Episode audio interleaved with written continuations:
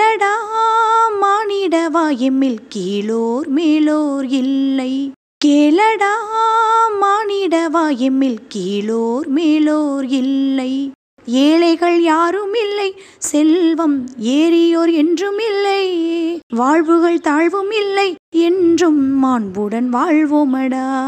ஏழைகள் யாரும் இல்லை செல்வம் ஏறியோர் என்றும் இல்லை. வாழ்வுகள் தாழ்வும் இல்லை என்றும் மாண்புடன் வாழ்வோமடா. கேளடா மானிடவா எம்மில் கீழோர் மேலோர் இல்லை. கேளடா மானிடவா எம்மில் கீழோர் மேலோர் இல்லை.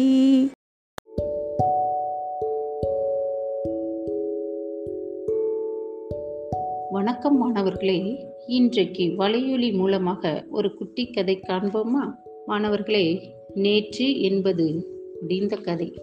இன்று என்பது நடந்து கொண்டிருப்பது. நாளை என்பது நாம் காணாதது. நாளை என்ற எதிர்காலம் அனைவருக்கும் உண்டு என்பதை விளக்க ஒரு சிறுகதை ஒரு சிறிய கிராமம் மாணவர்களே அந்த கிராமத்தில் நூறு வீடுகள் தான் இருந்தது. அந்த ஊரில் ஒரு துறவி இருந்தார். ஆனால் அந்த துறவி நன்கு படித்தவர். அவர் எதையும் வெளிக்காட்டாமல் அந்த ஊர் மக்களுக்கு சில நன்மைகளை செய்து வந்தார். அதாவது தெருவை சுத்தம் செய்வது படிப்பறிவு இல்லாதவர்களுக்கு படிப்பு சொல்லிக் கொடுப்பது நோயாளிகளுக்கு மருந்து கொடுப்பது உடல் ஊனமுற்றவர்களுக்கு உதவுவது சிறுவர்களுக்கு நல்ல கதைகள் சொல்லியும் வந்தார்.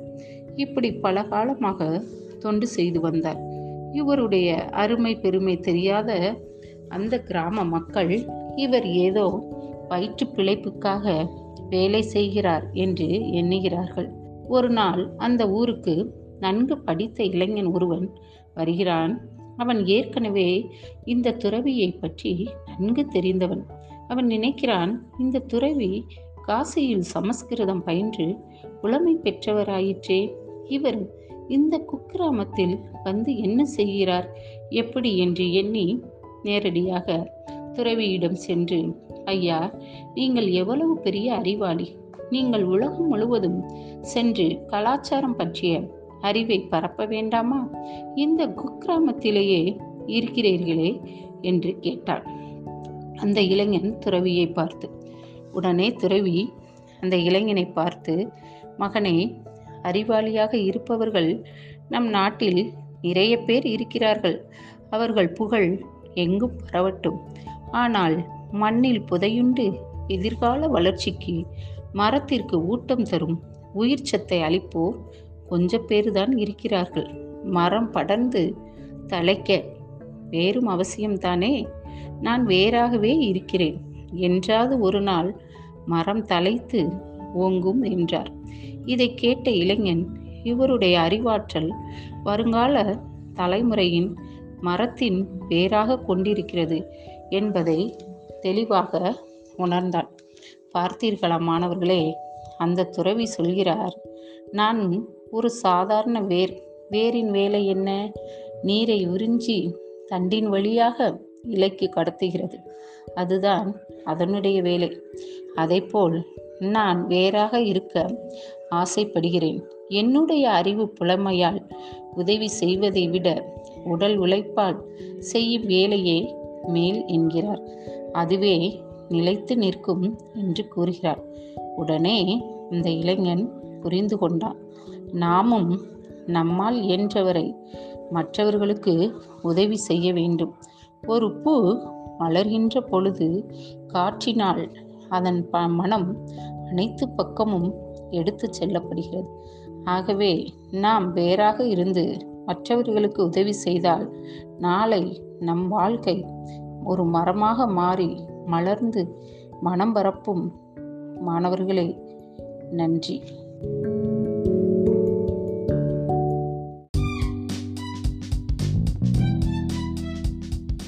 அனைவருக்கும் என் இனிய காலை வணக்கம். பதினெட்டு எட்டு இரண்டாயிரத்தி இருபத்தி ஒன்று புதன்கிழமை. இன்றைய குரல் விளக்கம் கூறுபவர் எட்டாம் வகுப்பு ஹச் ஒன் பிரிவில் படிக்கும் மாணவர் இ. சபதிவாசன்.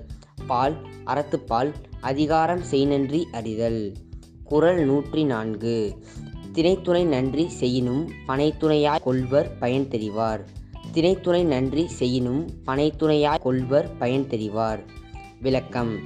திணை அளவாக மிகச் சிறிய உதவியே செய்ய பெற்றிருந்தாலும் உதவியின் பயனை நன்கு அறிந்தவர் அதை பனையளவு மிகப்பெரிய உதவியாக கருதுவர்.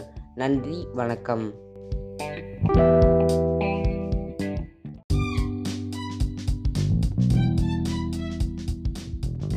இன்றைய பொது அறிவு. வினாவிடை கூறும் மாணவி எட்டாம் வகுப்பு ஹச்சோன் பிரிவில் படிக்கும் யு ஞான ஸ்ரீஜா. வினா எண் ஒன்று. நோபல் பரிசு வாங்கிய முதல் இந்தியர் யார்? நோபல் பரிசு வாங்கிய முதல் இந்தியர் யார்? விடை ரவீந்திரநாத் தாகூர். வினா எண் இரண்டாவது. ஒரே கூட்டில் நூறு முட்டைகளுக்கு மேல் இடும் பறவை எது? ஒரே கூட்டில் நூறு முட்டைகளுக்கு மேல் இடும் பறவை எது? விடை தீக்கோழி. நன்றி வணக்கம்.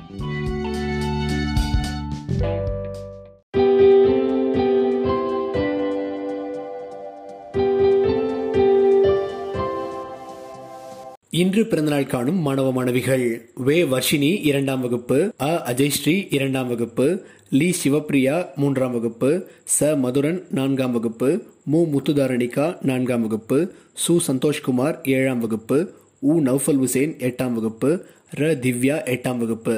இந்த குழந்தைகள் அனைவருக்கும் நமது பள்ளியின் சார்பிலே பிறந்த நாள் வாழ்த்துக்கள். வாழ்க வளமுடன் வாழ்க பல்லாண்டு.